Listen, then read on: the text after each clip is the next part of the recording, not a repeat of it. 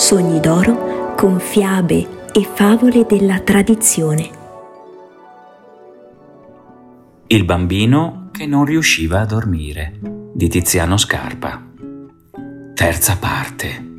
L'esploratore della notte. Fuori era notte fonda. Intorno alla casa c'era un piccolo giardino chiuso dentro un recinto che lo separava dalla strada. C'era un po' di vento. Giganti neri si muovevano sullo sfondo capo del cielo. Eh, volevo dire, sullo sfondo cupo del cielo. Erano alberi le loro sagome nere oscillavano da una parte e dall'altra. Il vento, certe volte, soffiava più forte e passando attraverso le foglie faceva una specie di fiasco, eh, volevo dire, una specie di fischio. Ma quelle sagome scure che ondeggiavano sibilando a Veronico non fecero nessuna impressione. Era abituato a cose molto più spaventose perché era un bambino che sapeva stare da solo con i suoi pensieri per tutta la notte, a immaginare storie piene di mostri e compagni di classe ancora più cattivi di quelli veri. Lì fuori, da solo nel cuore della notte, Veronico si sentiva a casa sua, più ancora che dentro la sua stanza. Si mise a camminare intorno ai muri della casa, sul praticello del piccolo giardino.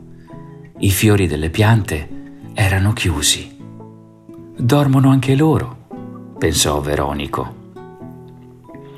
Ebbe l'impressione che da dietro un angolo della casa spuntasse il chiarore rosa, una luce molto debole, come quella che aveva già visto dentro casa.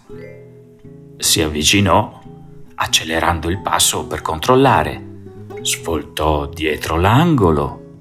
Niente. Guardò davanti a sé. Eccolo di nuovo.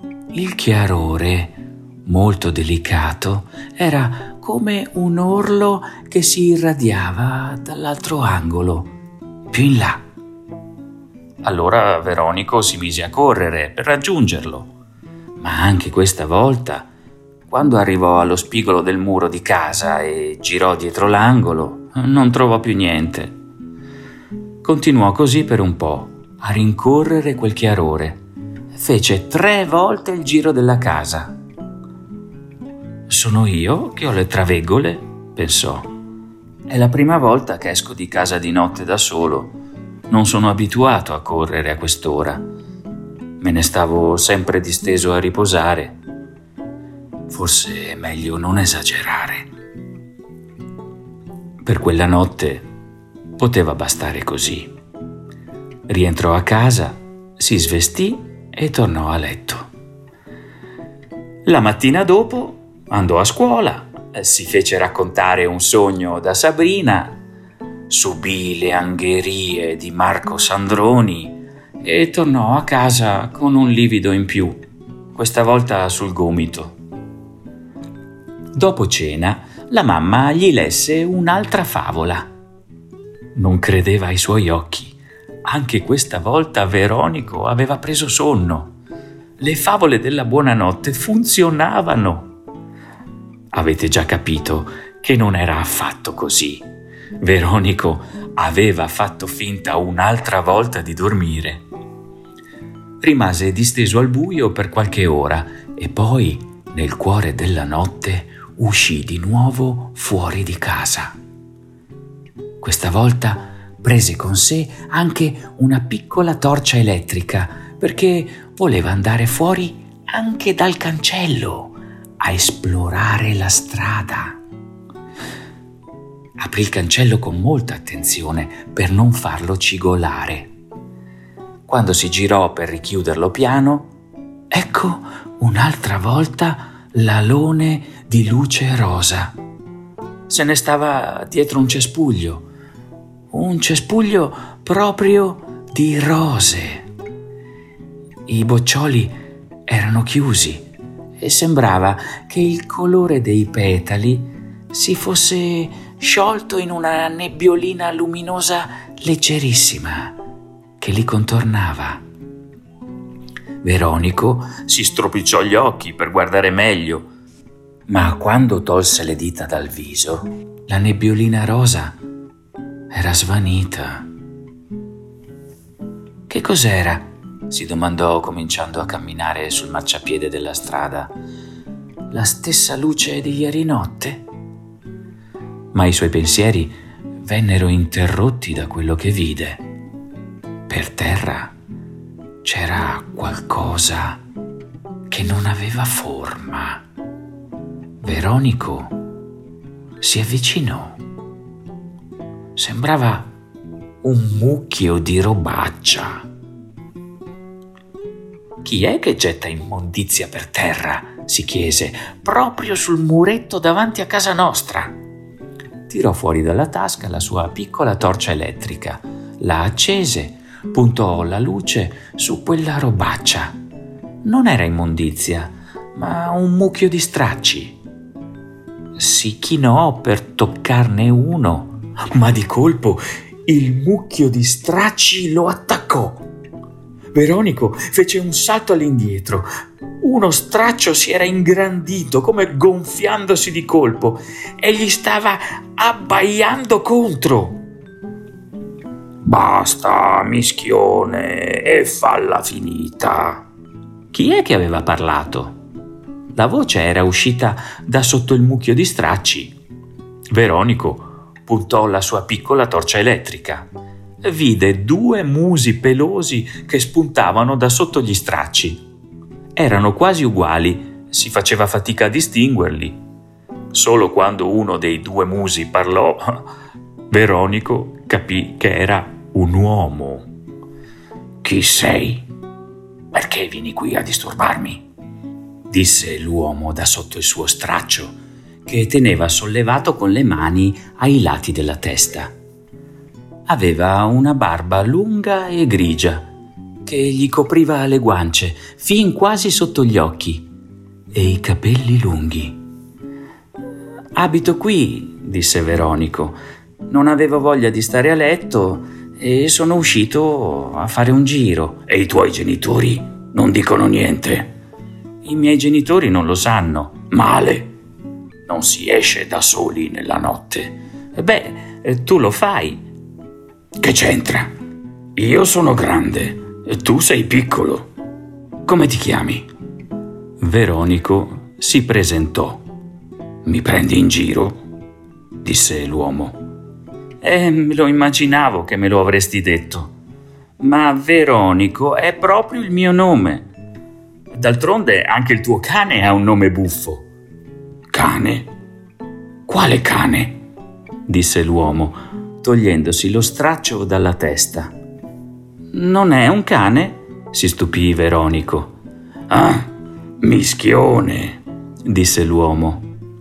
C'è ben poco di cagnesco in lui. Mi sa che questa bestia è il risultato dell'amore universale. Che cosa vuoi dire? gli domandò Veronico. Ma niente, i suoi genitori ma anche i suoi nonni, se per quello, e i suoi bisnonni e tutti i suoi antenati erano un po' volpini e un po' suini, un po' leprotti e un po' bassotti, un po' bracchetti, un po' furetti. Uff, disse Mischione approvando. Insomma, è un gran bastardone, disse l'uomo. Però Sa fare bene la guardia, disse Veronico. Ma non ce n'è bisogno. Io vengo qui a dormire apposta. Questo sarebbe un quartiere tranquillo se non ci fossero i disturbatori come te. Stavi dormendo? Secondo te? Ah, mi dispiace averti svegliato, ma sognavi? Eh? Ti ho chiesto se stavi sognando. E a te cosa interessa? Mi piace ascoltare i sogni degli altri. Stavo... L'uomo si mise a sedere, appoggiando la schiena al muretto, e cominciò a raccontare. Ero come in una città straniera. Arrivava un poliziotto e io scappavo, ma lui mi gridava dietro che mi fermassi perché mi avevano proclamato re di quella città. E poi? E poi l'uomo continuò a raccontare.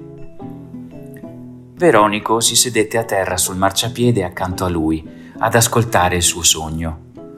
Era molto sconclusionato, come tutti i sogni d'altronde, ma a Veronico piacque molto. Chissà se i sogni che si fanno all'aperto sono diversi da quelli al chiuso, commentò. Beh, potresti provare anche tu, gli disse l'uomo, ma non per la strada, al massimo nel giardino di casa. Veronico non gli confessò che lui non poteva sognare perché la notte non dormiva. Va bene, prima o poi ci proverò, si limitò a dire. Su, adesso torna a casa e rimettiti a letto. Eh, però tu non mi hai ancora detto come ti chiami. Io? Mm, Barbone. Ma come? Barbone non è un nome. Oh, il mio vecchio nome me lo sono dimenticato e d'altronde nessuno me lo chiede più. Mi chiamano tutti così. Barbone, va da un'altra parte. Barbone, porta via quel bastardo pidocchioso. Wow, commentò il cane mischione. Così ho deciso che questo era il mio nuovo nome di battesimo, visto che a tutti sta bene così. E allora buonanotte, Barbone. Arrivederci, disse Veronico cominciando ad allontanarsi. Uff, sentì dire alle sue spalle. Ah sì, scusami. Buonanotte anche a te, mischione. Veronico aprì pianissimo il cancello, poi il portone d'ingresso e rientrò in casa. Disteso a letto, passò il resto della notte a pensare a Barbone e al sogno che gli aveva raccontato, cercando di immaginarselo meglio che poteva. Immaginò tutti i dettagli. Barbone che diventava re di quella città straniera e la governava su un trono di stracci. E pensò anche al cane mischione. La giornata dopo passò come sempre. Veronico uscì di casa per andare a scuola, ma prima di allontanarsi diede un'occhiata al marciapiede. Vide che era vuoto. Si vede che di giorno Barbone si sposta da qualche altra parte, pensò. In classe, nell'intervallo, chiacchierò con Sabrina e subì gli scherzacci di Marco Sandroni. E poi tornò a casa e fece i compiti. Quel pomeriggio andò anche in piscina. La sera, a letto, finse ancora una volta di addormentarsi. Aspettò fino a tardi e quando fu notte fonda si alzò, si vestì e attraversò la casa immersa nell'oscurità.